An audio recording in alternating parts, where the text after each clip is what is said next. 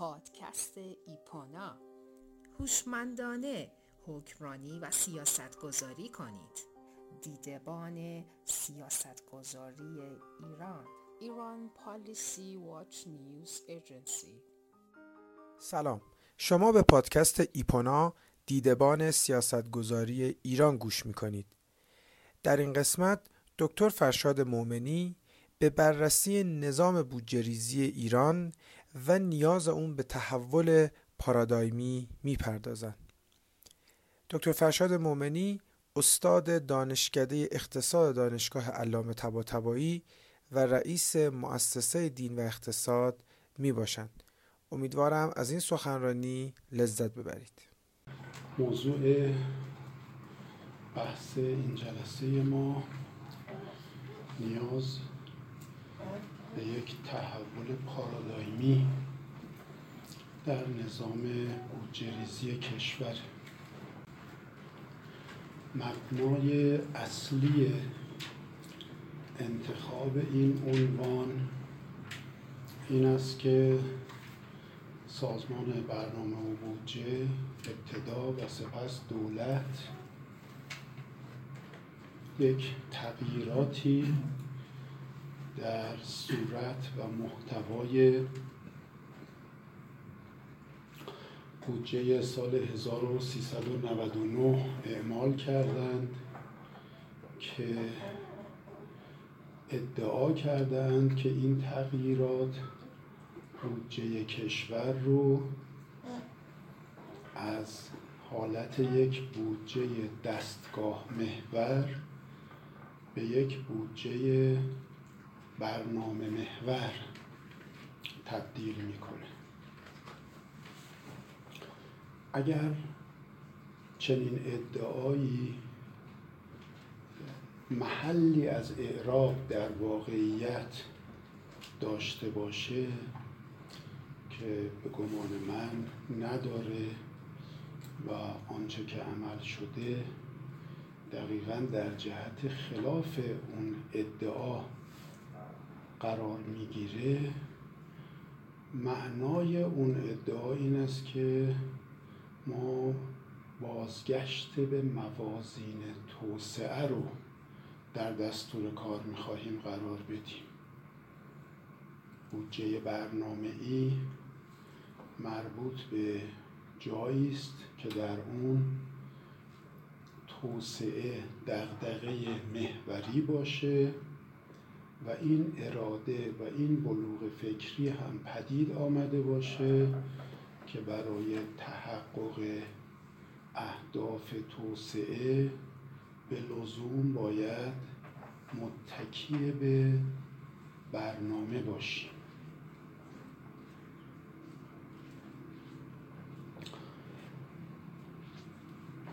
در برابر ما بحثمون این است که در هر سطحی که این مسئله جدی گرفته شده باشه در نظام بودجریزی کشور این یک گام به جلو ارزیابی میشه. به شرط اینکه ما از طریق گفتگوهای سازنده و اعتلا بخش راه رو باز کنیم به سمت اینکه به شیوه اصولی و مبتنی بر اصول و موازینی که از دل ذخیره دانایی موجود در کشورمون بیرون بیاد بتونیم این مسئله رو جلو ببریم.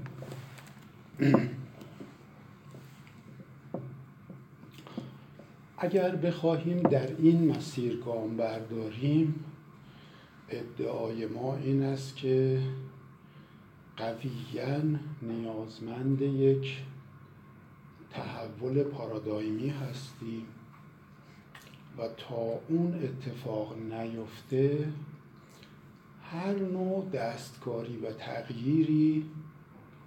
می‌تونه دقیقا نتایجی عکس اهداف اعلام شده به همراه بیاره. مبنای نظری این ادعا کارهای درخشانی است که اقتصادشناسان بزرگ توسعه انجام دادند و در اونجا این ایده در مرکز توجه قرار می‌گیره که یک جامعه توسعه خواه برای انتخاب نقطه عظیمت مناسب ناگزیر باید خود رو درگیر شناخت بنیانهای اندیشهی شکل دهنده وضع موجود بکنه در سطح نظری گفته میشه که فقط جامعه هایی می توانند لوازم اندیشهی حرکت به سمت توسعه رو فراهم بکنند که در کلیترین حالت هم بنیانهای اندیشهی شکل دهنده وضع موجود رو بشناسند و هم تصویر روشن و روشمندی از بنیانهای اندیشهی شکل دهنده وضع مطلوب داشته باشند. بحث ما این است که با گذشت یک دوره سی ساله از تجربه مدیریت اقتصادی کشور بر مبنای برنامه تعدیل ساختاری الان زمان زمان کاملا مناسب این هست که ما بیایم کارنامه سی ساله برنامه تعدیل ساختاری رو به همون شکل و شمایلی که متناسب با اقتضاعات یک ساخت توسعه نیافته رانتی بوده اجرا شده زیر ذربین بگذاریم و از دل اونها درس هایی استخراج کنیم. برخی از ارکان این برنامه در سطح اندیشه ای به اندازه ای در کشور ما تکرار شده که الان تا حدود زیادی لاقل در سطح نظام قاعده گذاری کشور به یک باور تبدیل شده و شما علامت این تبدیل شدن به باور رو در این می‌بینید که در دوره 1368 تا امروز که ما چهار تا دولت رو تجربه کردیم یعنی چهار تا رئیس جمهور رو تجربه کردیم این چهار رئیس جمهور با اینکه درباره اکثریت قریب به اتفاق جهتگیری های سیاسی اجتماعی بین المللی فرهنگی تقابل و تعارض های شدید در دیدگاه ها داشتند از منظر جهتگیری های اقتصادی تشابه حیرت انگیزی در میان اونها مشاهده میشه. ما در سطح بین المللی هم این مسئله رو داشتیم. اجماع پسا واشنگتنی زمانی موضوعیت پیدا کرد که متفکران بزرگ توسعه دهه های 1980 و 1990 رو که در اون در بعضی از سالها بیش از 110 کشور در حال توسعه برنامه تعدیل ساختاری رو اجرا می کردن با عنوان دهه از دست رفته و دهه فاجعه ساز. مورد خطاب قرار دادن و ابتدا یک جمعبندی از اون بنیانهای اندیشهی شکل دهنده به اون فرجام رو در دستور کار خودشون قرار دادن. برداشت من این است که درباره همه اجزاء بسته سیاستی تعدیل ساختاری باید این کار انجام بشه و ما یک به یک بیایم ببینیم که در اثر توصیه اجرای توصیه هایی که این برنامه می‌کرد در ایران چی فکر می‌کردیم و چی شد؟ و تا زمانی که اینا رو متوجه نشیم نمی‌تونیم به سمت اصلاحگری توسعه محور حرکت کنیم. و در اون صورت اون وقت این درجا زدن و تکرار آزمون و خطاهای بیفرجام و پرخسارت مثل کل دوره سی ساله گذشته اجتناب ناپذیر میشه. بر این اساس من فکر می‌کنم به اعتبار بودجه ما بایستی نقطه شروع بحث های خودمون رو بگذاریم روی مسئله دخالت دولت در اقتصاد. از دیدگاه برنامه تعدیل ساختاری یک ریشه اصلی استمرار گرفتاری ها و ناهنجاری ها و عقبگرد ها در عمل کرده اقتصادی به اندازه دخالت دولت در اقتصاد مربوط می شد شعار محوری و راهبردی برنامه تعدیل ساختاری در این زمینه حرکت به سمت کوچکسازی دولت بوده.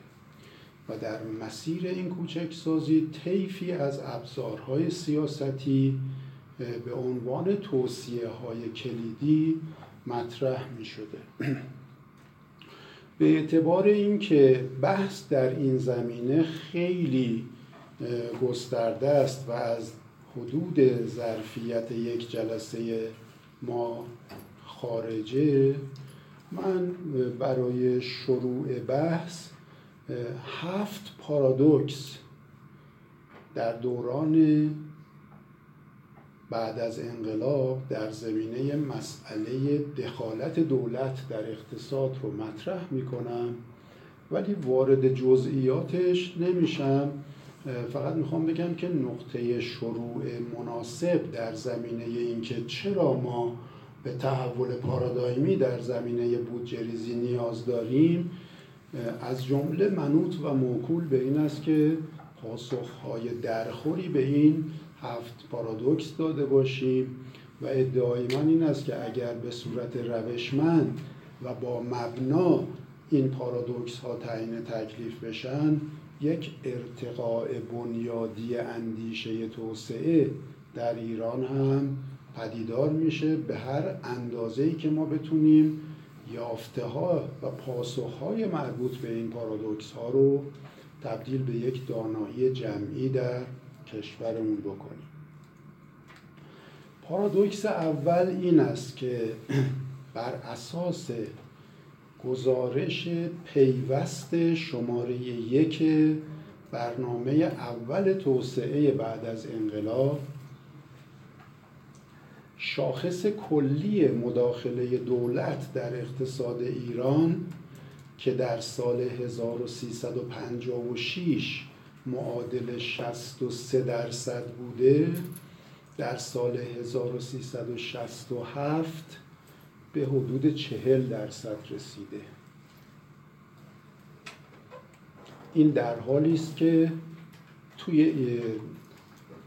این دوره یعنی به محض پیروزی انقلاب اسلامی ما با چند تا مسئله اساسی روبرو هستیم. از یک طرف قانون اساسی جمهوری اسلامی مسئولیت های بسیار جدیتری برای دولت در اقتصاد تدارک دیده بوده و از طرف دیگر در سالهای اولیه پس از انقلاب به اعتبار فرار تعدادی از کارخونهدارها از کشور و به اعتبار مصادره هایی که صورت گرفته از اون زاویه هم مداخله های دولت در اقتصاد ایران افزایش پیدا کرده و از همه مهمتر این است که در اون ده ساله اول بعد از پیروزی انقلاب هشت سال از این ده سال رو ما با یک اقتصاد جنگی روبرو بودیم که به طور طبیعی اقتضاع شرایط جنگی این است که مداخله های دولت رو در اقتصاد افزایش بده. پارادوکسی که عنوان شماره یک رو می‌گیره این است که چگونه است که به اعتبار این ملاحظه های سگانه ما در سال پایانی جنگ یک سقوط در اندازه مداخله دولت در اقتصاد رو تجربه کرده ایم. شاید برای شما اینم جذاب باشه که تهیه کنندگان اصلی سند پیوست قانون برنامه اول افراتی ترین منتقدان مدیریت اقتصادی کشور در دوره جنگ بودند. و اونها این رو توی این سند مورد اذعان قرار دادند. پارادوکس دوم این است که با وجود این کاهش چشمگیر مداخله دولت در اقتصاد علا رغم اون شرایطی که ما شاهد اون بوده ایم. فضای ذهنی طیفی که مسئولیت اقتصادی کشور در دوره بعد از جنگ رو به عهده گرفتند این بود که مداخله های دولت در اقتصاد خیلی بیش از حد زیاده و بنابراین باید برنامه ای برای کاهش مداخله ها تدارک ببینیم. و برنامه تعدیل ساختاری در واقع برنامه ای بود که این مأموریت رو داشت. وجه پارادوکسیکال مسئله این است که از 1368 به بعد از تمام ابزارهای سیاستی شناخته شده در دنیا برای کاهش همون میزان مداخله دولت در اقتصاد در دستور کار قرار گرفته اینها در زمان شروع به کار به شهری که اشاره کردم با شاخص اندازه چهل درصدی مداخله دولت در اقتصاد اوضاع رو از مدیریت اقتصادی دوره جنگ تحویل گرفتن. از همه اون ابزارها هم استفاده کردند که کاهش بده مداخله دولت رو. اما از سال 1371 تا امروز هرگز اندازه مداخله دولت در اقتصاد ایران از 60 درصد پایین تر نبوده. یعنی ما باید بتونیم از منظر تحلیلی این پارادوکس رو توضیح بدیم که چطوری در شرایط صلح و با بکارگیری همه ابزارهای شناخته شده برای کاهش مداخله دولت در اقتصاد شاهد چنین جهشی در اندازه مداخله های دولت در اقتصاد بودیم. شاید برای شما جذاب باشه که در بعضی از سالها در نیمه دوم دهه 1380 شاخص مداخله کلی دولت در اقتصاد از مرز 80 درصد عبور کرده. یعنی به بیش از دو برابر میزان مداخله های دولت در اقتصاد در دوره جنگ رسیده. ما باید بتونیم برای این یه توضیح عالمانه و روشمندی داشته باشیم.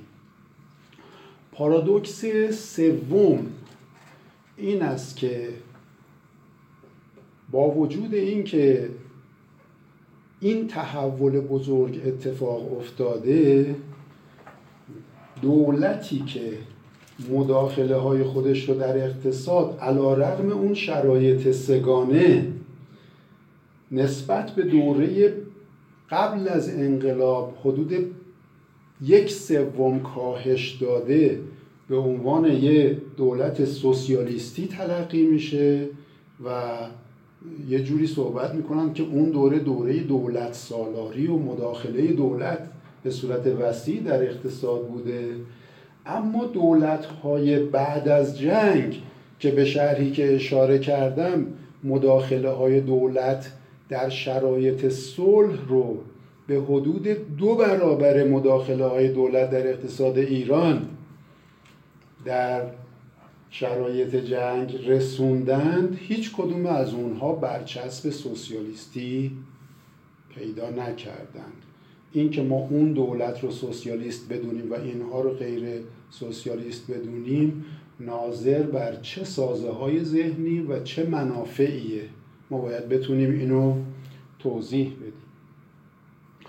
پارادوکس چهارم این است که وقتی که اونها برنامه تعدیل ساختاری رو شروع کردند از سال 1368 به بعد ادعاشون این بود که می‌خواهند دولت نخود لوبیا فروش رو به دولت استراتژیست تبدیل کنند.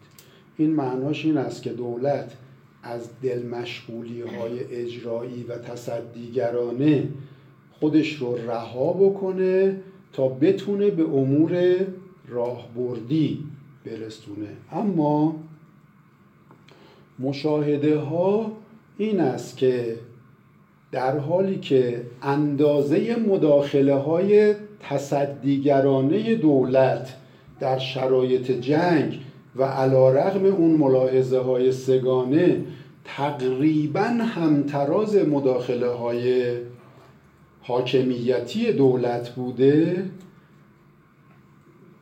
طی سه دهه گذشته کار به جایی رسیده که دائما از وزن مداخله های حاکمیتی دولت که به تعریف به اونها مداخله های توسعه گرا گفته میشه کاسته شده و بر اندازه مداخله های تصدیگرانه دولت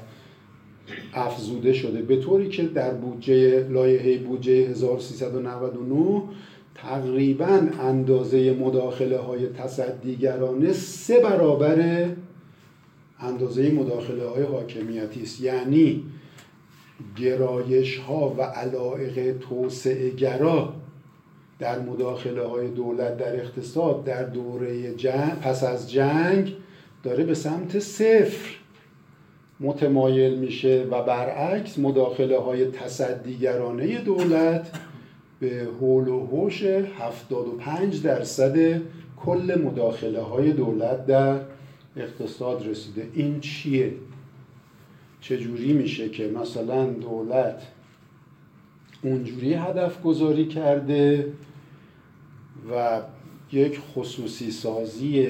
افراطی بیزابطه رو هم در دستور کار قرار داده و علا رغم اون اندازه تصدیگری های دولت تا این اندازه جهش پیدا کرده. پارادوکس بعدی این است که در کل این دوره سی ساله گذشته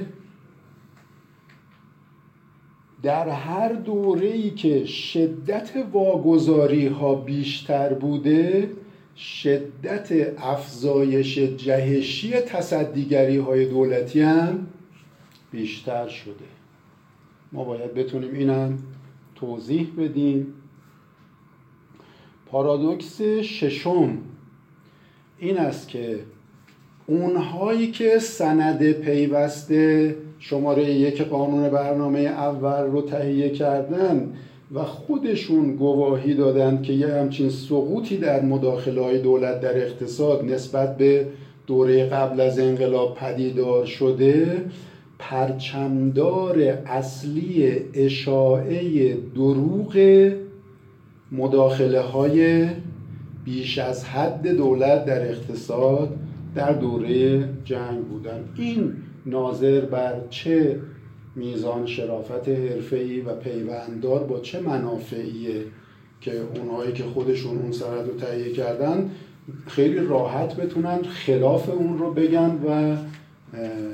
آبم از آب تکون نخوره. و بالاخره پارادوکس هفتم این است که در طی سی ساله گذشته در میان اجزای برنامه تعدیل ساختاری نظام تصمیم گیری های اساسی کشور روی هر جهتگیری سیاستی خاصی که بیشتر سرمایه گذاری کرده و از پرستیژ و حیثیت خودش بیشتر مایه گذاشته شدت شکست در اون زمینه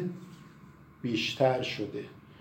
وجه پارادوکسیکال مسئله این است که چرا با اینکه این آزموده ها بارها و بارها طی سه دهه گذشته در معرض آزمون مجدد قرار گرفتند یادگیری بایسته در نظام تصمیم گیری های اساسی کشور پدیدار نشده. اگر ما بتونیم این پارادوکس ها رو به شکل منطقی پاسخ بدیم اون وقت می‌تونیم می‌تونیم به کارنامه ای که از دل این پارادوکس ها شکل گرفته که به گمان من منحصرا در کادر یک ساخت توسعه نیافته رانتی که در اون به تدریج و به صورت فزاینده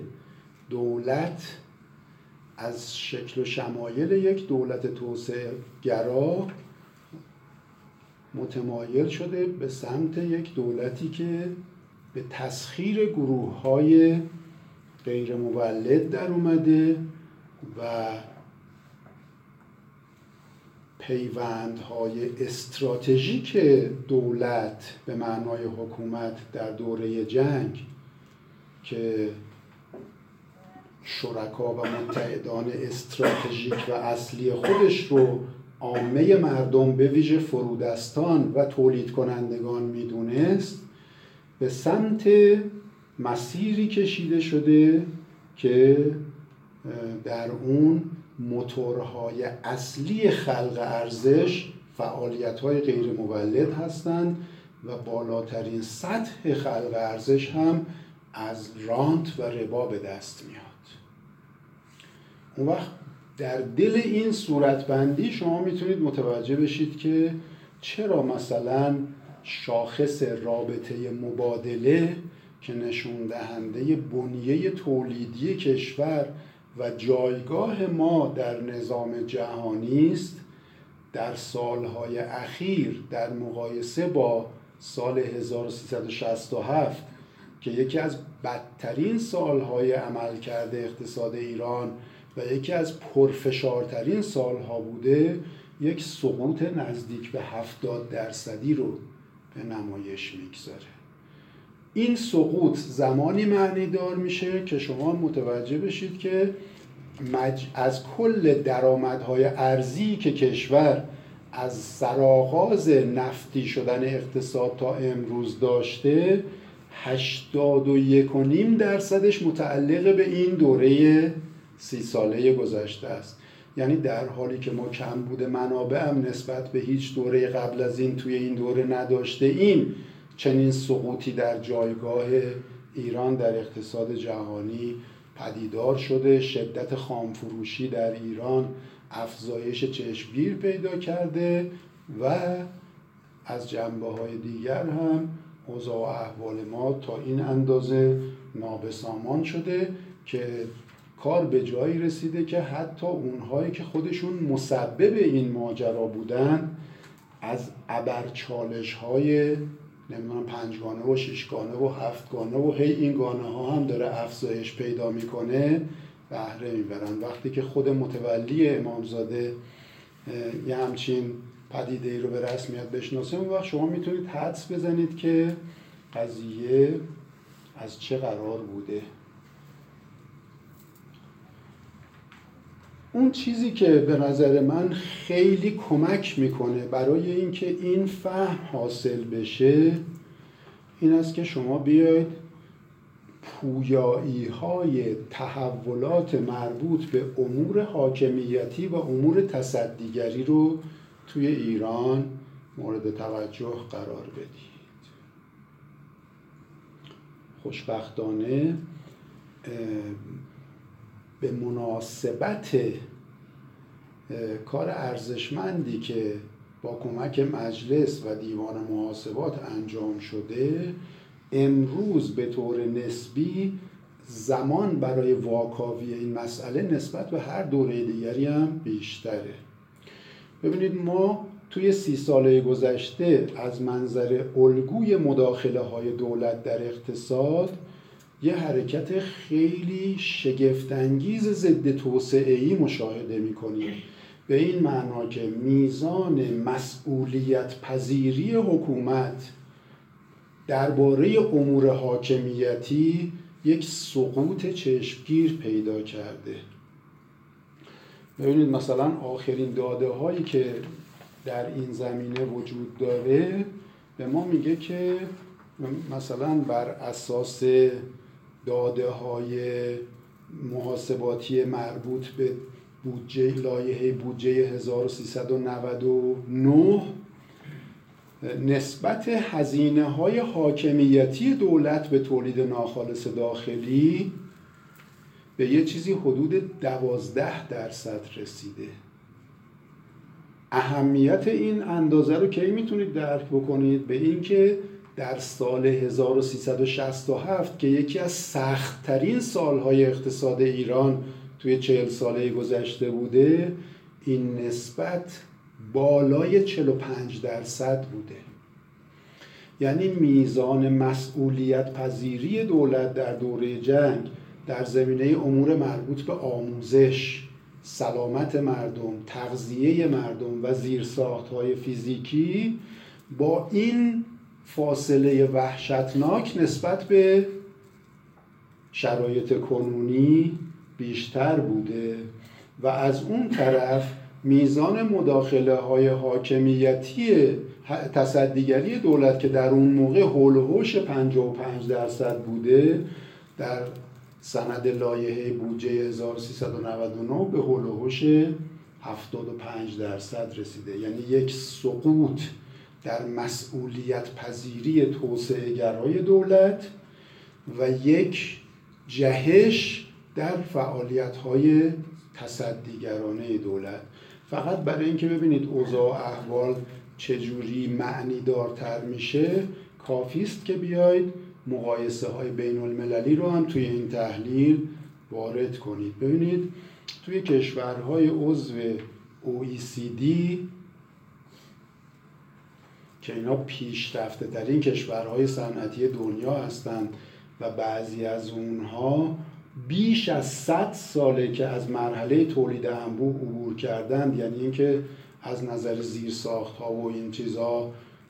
مشکل چندانی ندارن. شاخص مداخله های حاکمیتی در OECD به طور متوسط حول و چهل درصده.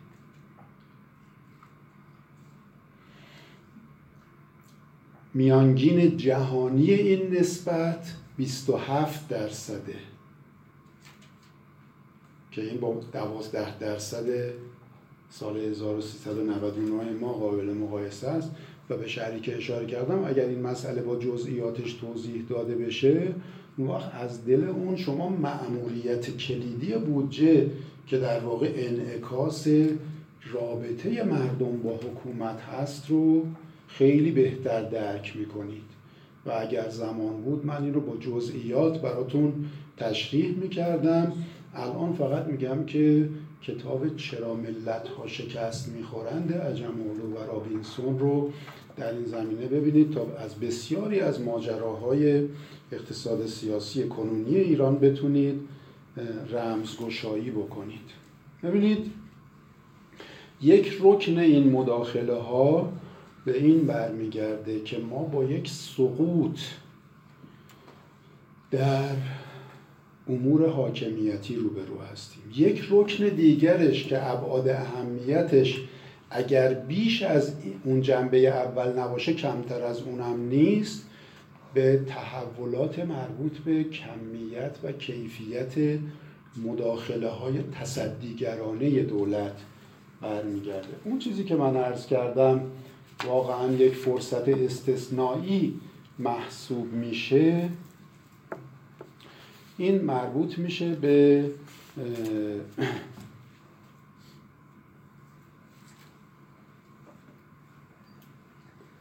مجلس شورای اسلامی که با الحاق یک تبصره به ماده 182 قانون آینامه داخلی مجلس دولت رو موظف کرد که لایحه بودجه شرکت های دولتی رو قبل از لایحه بودجه کل کشور تقدیم مجلس کنه.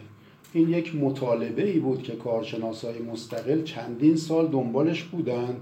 و می‌گفتن که کانون اصلی خواست خرجی ها و پس افتادگی ها و گسترش و تعمیق فساد و ناکارآمدی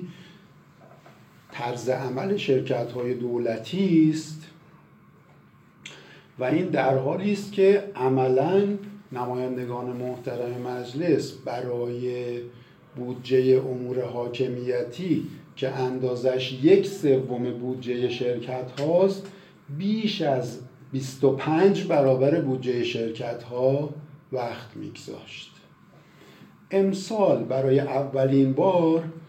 به لطف اون ماده 182 که عرض کردم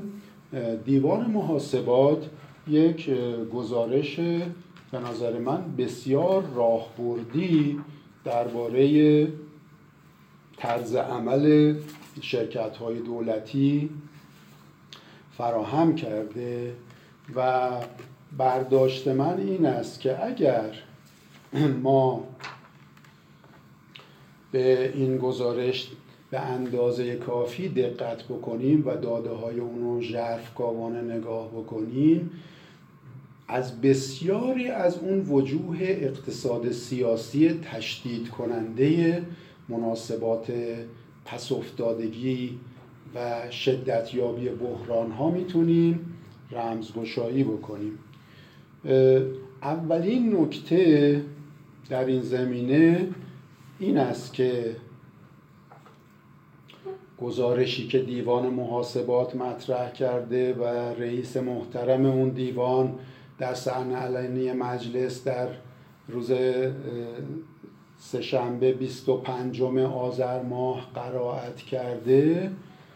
از نظر من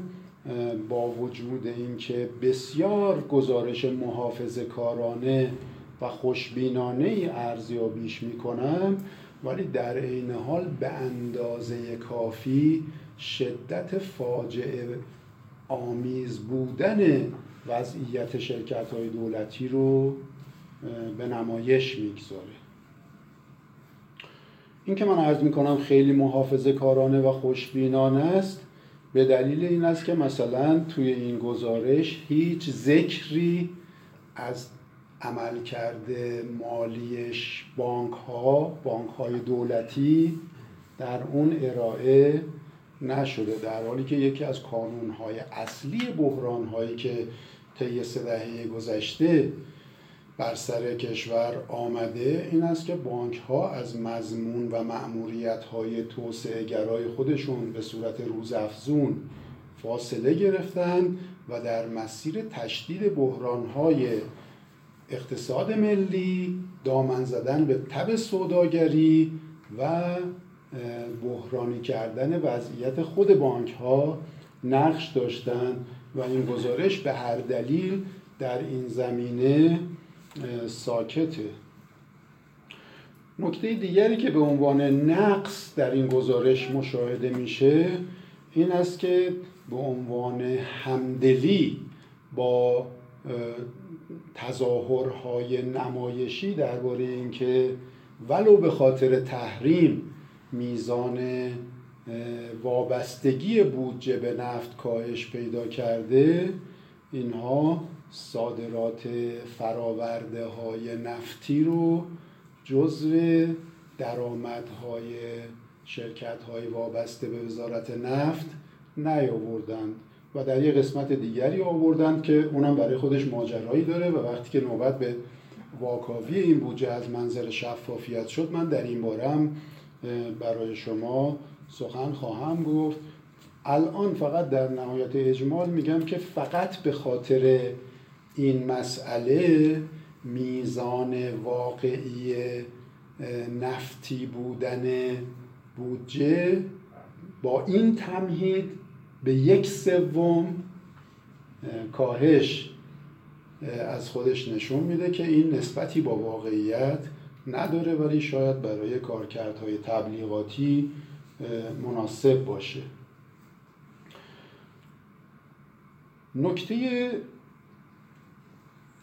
چهارمی که به نظر من خیلی حائز اهمیته و در گزارش رئیس محترم دیوان محاسبات نیومده بود این است که ایشون در گزارش خودش یک تصویر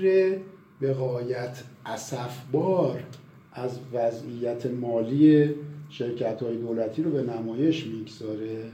اما هیچ اشاره به این مسئله نکرده که اگر اوضاع و احوال شرکت های دولتی تا این اندازه فاجعه آمیزه پس این کوبیدن افراطی بر تبل واگذاری ها چه حکمتی داره توی یه همچین شرایطی؟ این یه ماجرای بسیار بنیادی است که متاسفانه در اون بهش هیچ اشاره ای نشده. نکته پنجم که شاید بتونم بگم برجسته ترین قسمت گزارشی است که رئیس محترم دیوان محاسبات داده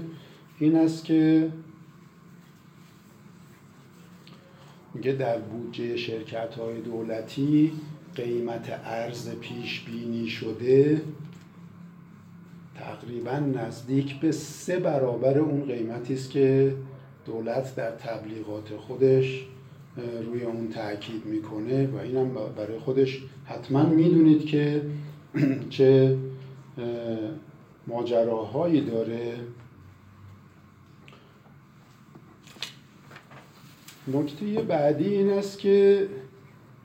از دل گزارش رئیس دیوان محاسبات که در اون نشون میده که محاسبه هایی که در درون سازمان برنامه و بودجه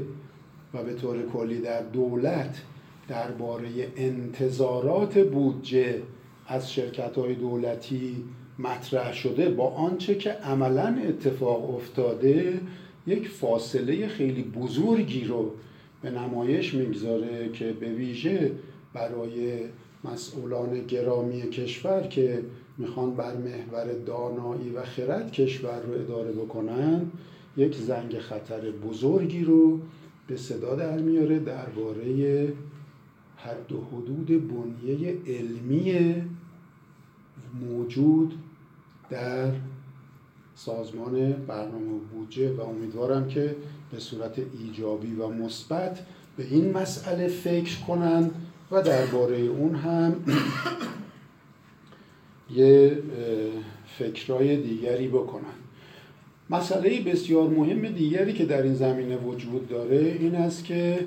بر اساس گزارشی که آقای رئیس دیوان محاسبات مطرح کردند شما به وضوح مشاهده می‌کنید که شرکت های دولتی تا حد زیادی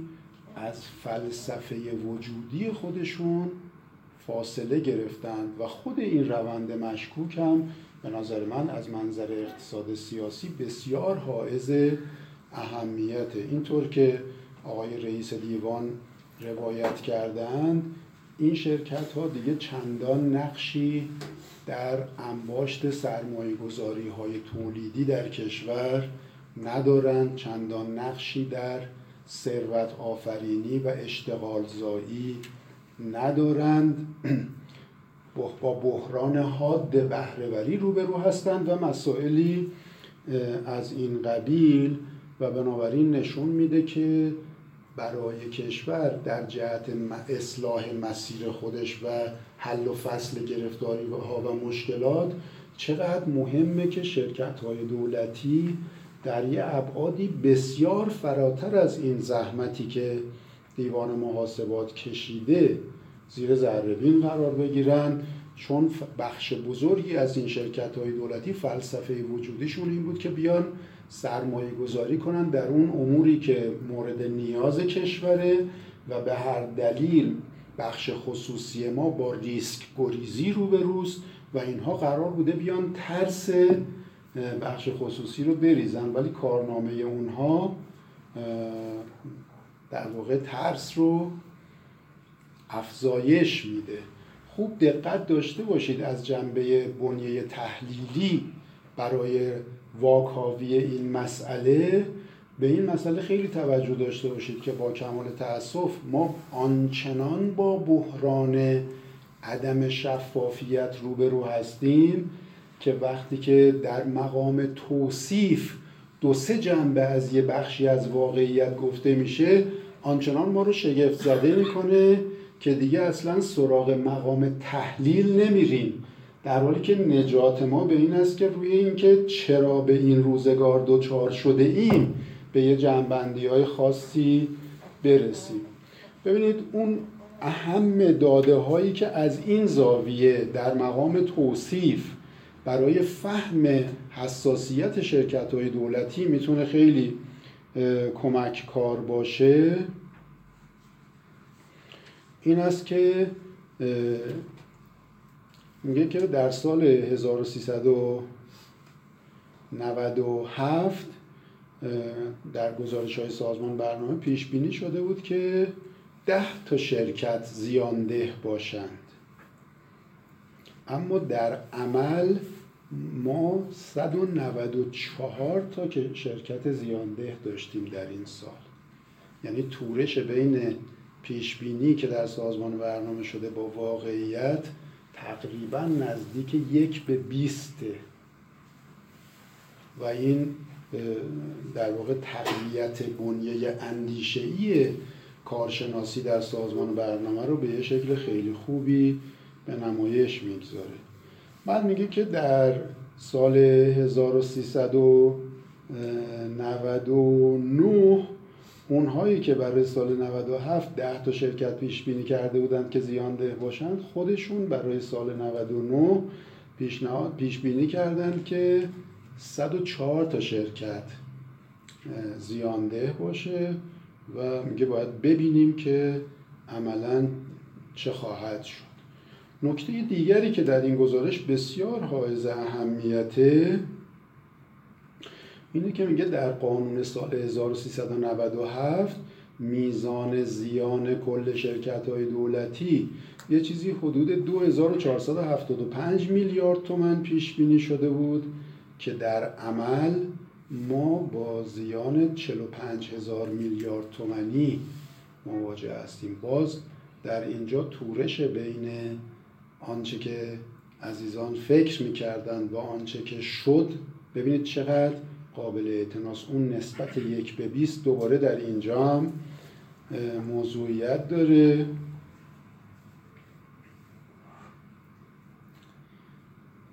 یه داده بسیار مهم دیگری که باز در این زمینه مطرح کرده رئیس گرامی دیوان محاسبات. این نشون میگه که پیش بینی می‌کنیم که در سال 1398 در حالی که میزان زیان شرکت ها بر اساس قانون بودجه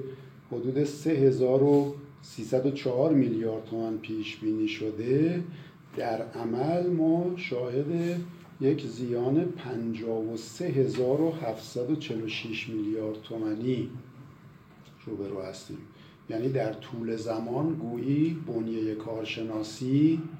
و قدرت پیش بینی دائم داره رو به سقوط می‌گذاره. و نکته های بسیار قابل اعتنای دیگری هم در این زمینه توی این گزارش وجود داره که من فکر می‌کنم خیلی خوب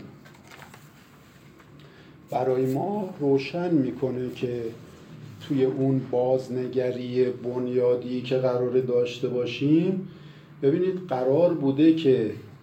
ما به امور استراتژیک برسیم و تصدیگری ها رو کاهش بدیم. اینجوری شده بعد تصدیگری هایی هم که افزایش پیدا کرده کیفیت عملکردشون به شرحی است که اشاره کردم. و مسئله بسیار حیاتی هم این است که خیلی از منظر اقتصاد سیاسی این ماجرا قابل اعتنا میشه که وقتی که اینها در این اوضاع اصف بار قرار دارن کوبیدن بر تبل واگذاری اینها چه نسبتی با منافع ملی و آینده توسعه کشور داره و چه نسبتی با مسائل دیگری که ما اجمالا اون رو با شبهه فساد آمیخته با ناکارآمدی صورتبندی مفهومی می‌کنیم و من واقعا امیدوارم که نمایندگان گرامی مجلس در این زمینه به شکل بایسته ای توجه بکنند. یک وجه بسیار مهم دیگر در مداخله های دولت در اقتصاد که در واقع به شرحی که در مورد مداخله های دولت در اقتصاد دیدیم نوعی نقض قرض توش مشاهده میشه. یعنی ما به نام یک کسانی یک کارهایی می‌کنیم ولی به کام یک کسان دیگری عملا قدم برمیداریم و ما توی این تحولات امور حاکمیتی و تصدیگری اینو خیلی با وضوح می‌بینیم.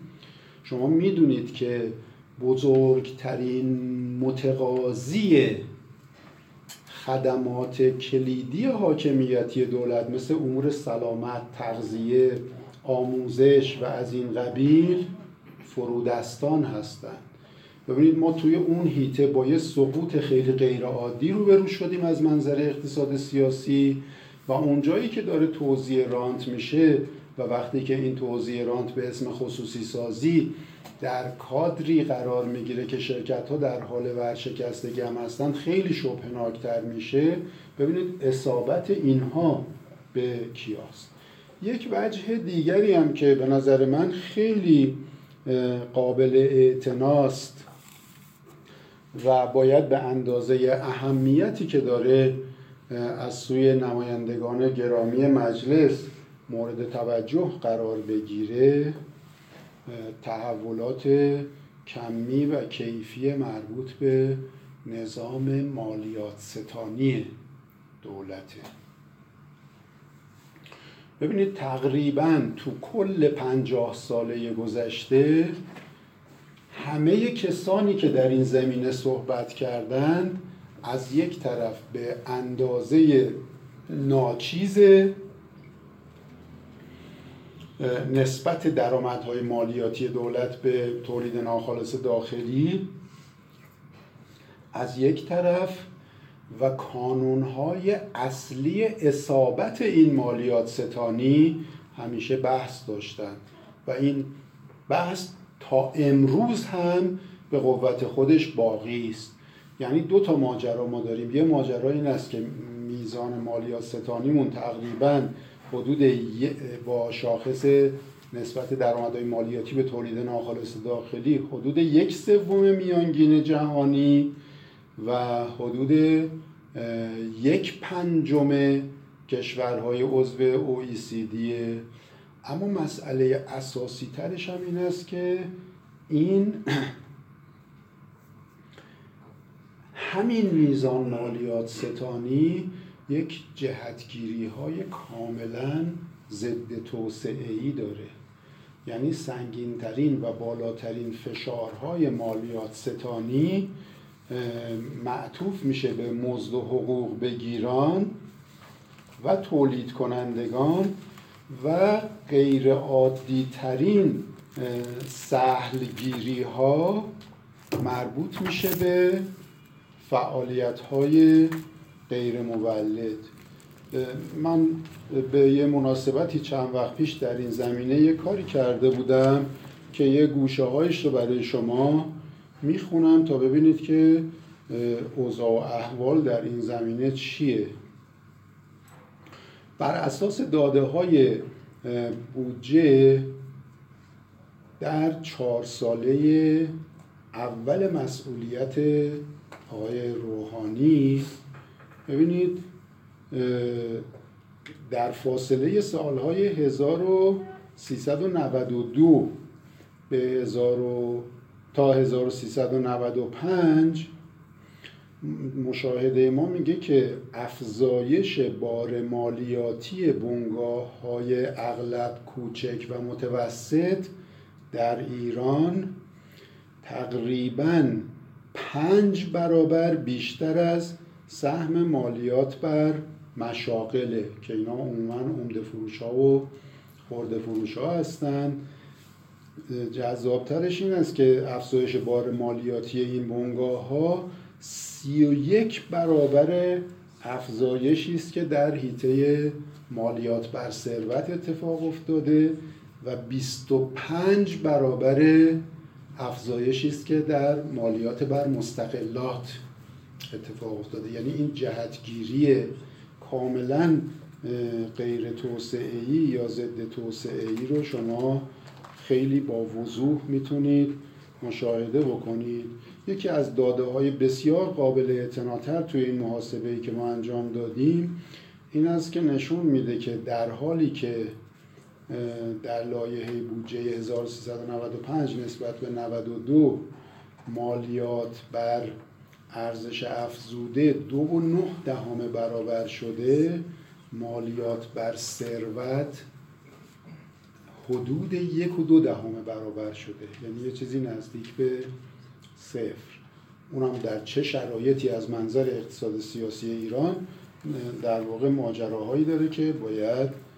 به اندازه اهمیتی که داره به اونها هم توجه داشته باشیم. آخرین نکته ای که من می‌خوام در این زمینه خدمتون عرض بکنم که ببینید چقدر این کانونهای اصابت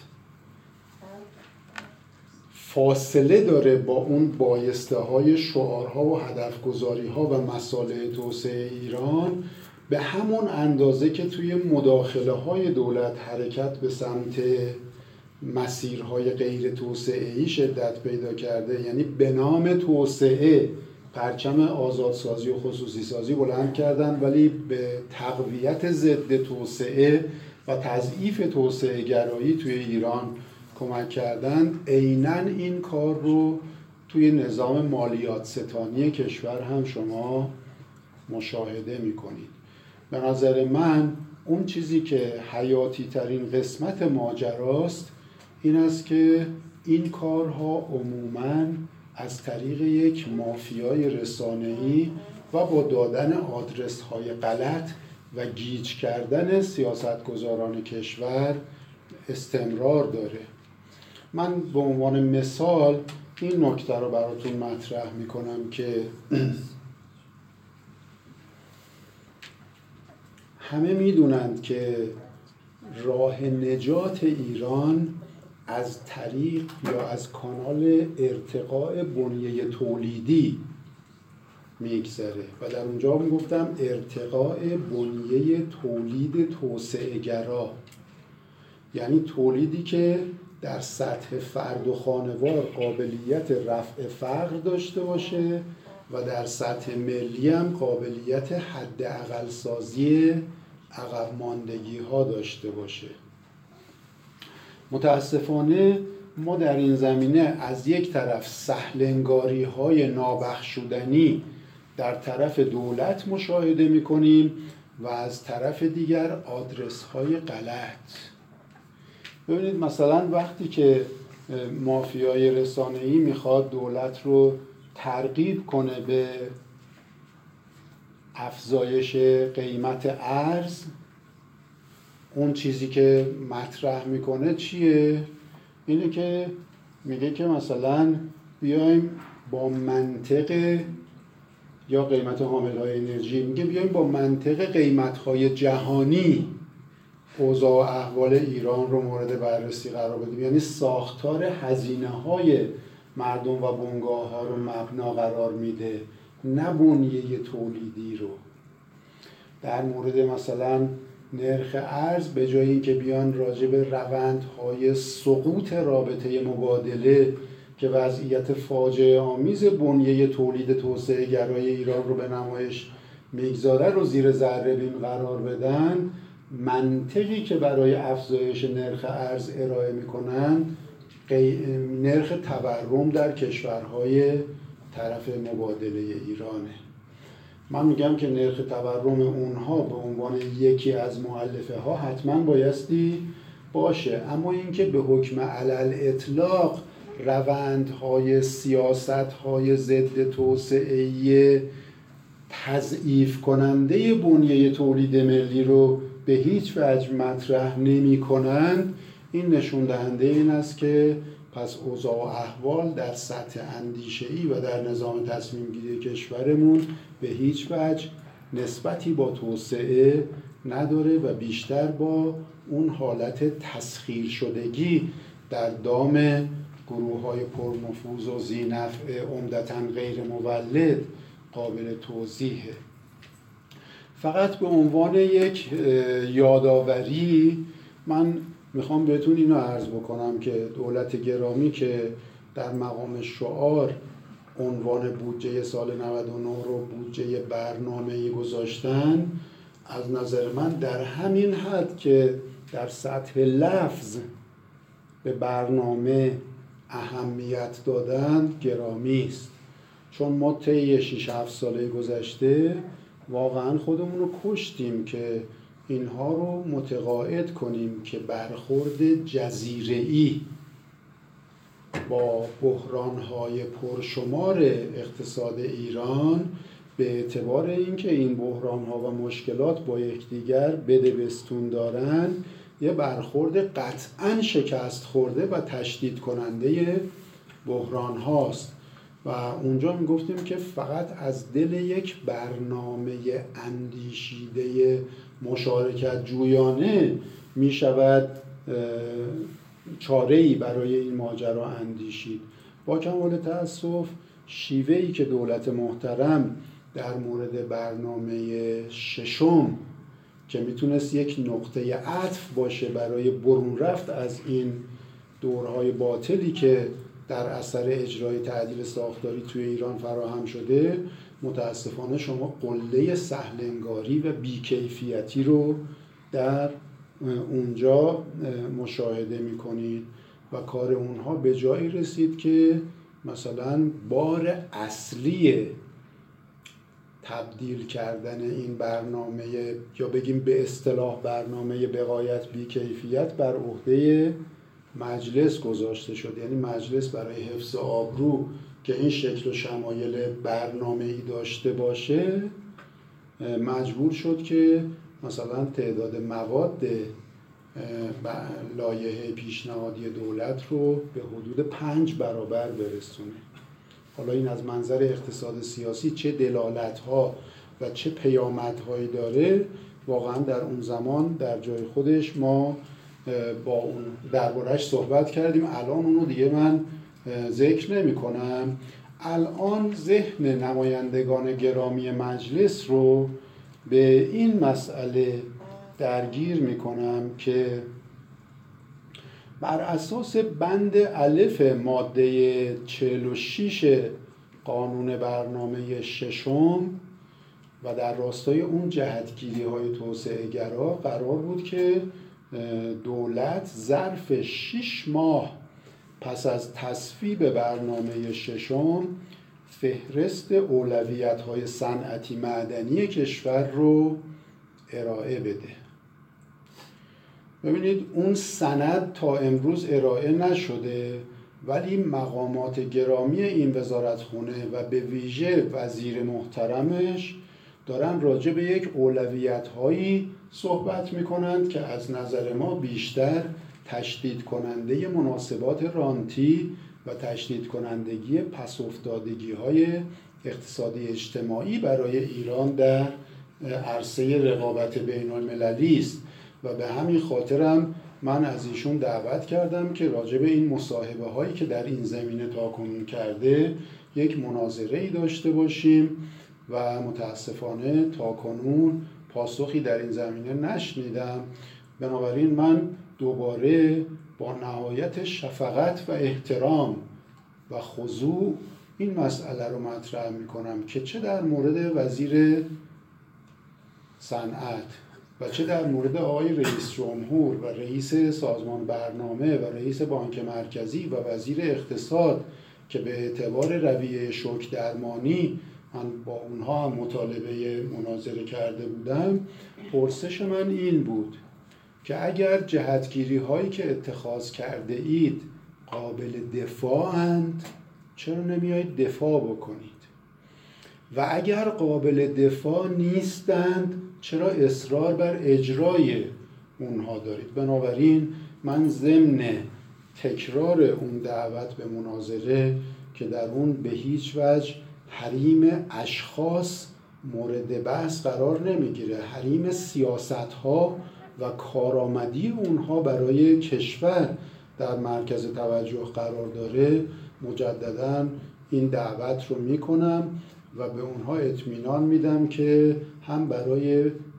اعتبار خود این افراد و هم برای آینده کشور بهتر است که به جای مونولوگ به سمت دیالوگ رو بیارن و انشالله منشأ خیر و اثری برای آینده کشور هم بشه. من می‌خوام عرض بکنم که اون بند از ماده 46 قانون برنامه ششم تا امروز که تقریبا پنج تا از اون شیش ماه هایی که اینا زمان قانونی داشتن گذشته هنوز خبری ازش نیست و امیدوارم که نمایندگان گرامی مجلس در بررسی هایی که در لایحه بودجه می‌کنن این دقت رو داشته باشند که تا زمانی که برنامه ای برای ارتقاء بنیه تولیدی کشور از کانال ارزیابی آسیب شناختی این کارهایی که کردند صورت نگیره این روند رو به ازمهلال استمرار خواهد داشت. ببینید بعضی وقتا ما برای اینکه مثلا ابعاد اهمیت یا هزینه فرصت این سهلنگاری ها رو بهتر به نمایش بگذاریم این روند سقوط بنیه تولیدی کشور و خطراتش برای امنیت ملی و رفاه شهروندان و عدالت اجتماعی رو با یه مقیاس هایی که همگان بتونن متوجه بشن مطرح می‌کنیم. مثلا فرض کنید من الان میگم که تمام نهادهایی که مسئولیت راهبردی در کشورمون دارن ماجرای سقوط رابطه مبادله در اقتصاد ایران رو باید زیر ذربین بگذارن و تبدیلش بکنن به یک موضوعی که محملی است برای گفتگوهای ملی تا ما بتونیم یه فهم ارتقا یافته ای از بایسته های اداره کشور پیدا کنیم رو به نمایش می‌گذاره یک رکن دیگر یا یک مثال دیگری که از نظر حیثیت کشور و حساسیت هایی که به لحاظ هنجاری مدیریت اقتصادی کشور ادعا می‌کنه که به اونها داره من این جلسه یک مثال دیگه هم در این زمینه می‌زنم تا ببینید که وقتی که ما میگیم رانت محوری ربا محوری فساد محوری واردات محوری و دلال محوری جای مردم محوری و تولید محوری رو گرفته چه بر سر کشور میاره؟ شما این مثال رو هم مورد توجه قرار بدید. فکر می‌کنم که در خانه اگر کس است همین یک حرف بس است. ببینید در سند قانون برنامه ششم توسعه کشور برنامه چهارم توسعه کشور هدف گذاری شده بود که سالانه رشد 8 درصدی حاصل بشه. بعد برای اینکه این رشد 8 درصدی حاصل بشه در اون سند پیش بینی شده بود که از محل درآمدهای ارزی کشور کافی است که سالانه 16.5 میلیارد دلار به این امر اختصاص پیدا بکنه. این مربوط میشه به سال 1384 در سال 1396 که قرار شد برنامه پنجم نهایی برنامه ششم نهایی بشه دوباره هدف گذاری شد برای رشد متوسط 8 درصدی. به محض اینکه این نکته مطرح شد رئیس بسیار گرامی سازمان برنامه و بودجه که خوشبختانه برای همه چیز برنامه دارند و برای همه کارهای خیرم اعلام آمادگی می‌کنند. ایشون اومدن توی یک مصاحبه رادیو تلویزیونی و مطبوعاتی شرکت کردند و فرمودند که کاملا آمادگی داره دولت برای تحقق رشد متوسط 8 درصدی طی سالهای برنامه ششم. بعد گفتن فقط یک شرط کوچیک وجود داره. اون شرط کوچیک هم این است که سالانه 200 میلیارد دلار ارز در اختیار دولت قرار داده بشه. من میگم شما این مسئله رو از منظر روند شدتیابی وابستگی های زلت آور به دنیای خارج زیر ذره بین بگذارید. در سال 1384 ما برای اینکه رشد 8 درصدی به دست بیاریم فقط سال 16.5 میلیارد دلار لازم داشتیم. ولی به لطف این شیوهی که من میگم به شدت نیازمند تحول پارادایمی هستیم و اگر این مناسبات ادامه پیدا بکنه امکان نداره که ما بتونیم از گرفتاری هامون خلاص بشیم. ارزبری تحقق رشد 8 درصدی در فاصله سال 1384 تا 1386 از 16.5 میلیارد دلار برای هر سال به 200 میلیارد دلار برای هر سال رسیده. و من برداشتم این است که اگر از این زاویه برگردیم و اون آسیب شناسی ها رو انجام بدیم با اطمینان به شما عرض می کنم که هنوز اندازه و کیفیت ظرفیت های سرمایه انسانی ایران بسیار فراتر از سطح پیچیدگی مسائلشه من امیدوارم که به ویژه با کمک نمایندگان گرامی مجلس این امکان به صورت الزام قانونی برای دولت محترم فراهم بشه که یک آسیب شناسی جدی بکنن و سازوکارهایی برای متوقف کردن خطاهای فاحش سیاستگذاری که, که منجر به اون هفت پارادوکسی شد که در نحوه مداخله دولت و اندازه مداخله دولت در اقتصاد اتفاق افتاده راه رو برای حرکت به سمت اطلاع و بهروزی برای کشورمون فراهم کنند. من شخصا اینو به هیچ وجه دور از دسترس نمی‌دونم اما این نیازمند یک اصلاح بنیادی در نگرش و یک تغییر رادیکال در جهتگیری های مربوط به انتخاب متحدان استراتژیک حکومته. اگر ما بخوایم نجات پیدا بکنیم باید راه رو برای مشارکت هرچه گسترده تر مردم در سرنوشت سیاسی و سرنوشت اقتصادیشون باز بکنیم. با حفظ این ساختار در حیطه اقتصاد و سیاست تقریبا تا مرزهای غیر ممکن اصلاح پارادایمی جلو میره. و صمیمانه امیدوارم که همه دستندرکاران تصمیم گیری های اساسی کشور هم خطیر بودن شرایط و هم نیاز مبرم کشور به تغییر پارادایم کشورداری و به ویژه در عرصه مدیریت اقتصادی توجه بکنند. اگر ما متحدان استراتژیک خودمون رو از میان راندخورها و رباخورها و دلالها و وارد کننده ها انتخاب کنیم امکان برون رفت از این شرایط وجود نداره. و امیدوارم که اصحاب گرامی رسانه هم به جدیتر کردن این مسئله به اندازه اهمیتی که داره احتمام ببرزند. خیلی متشکرم.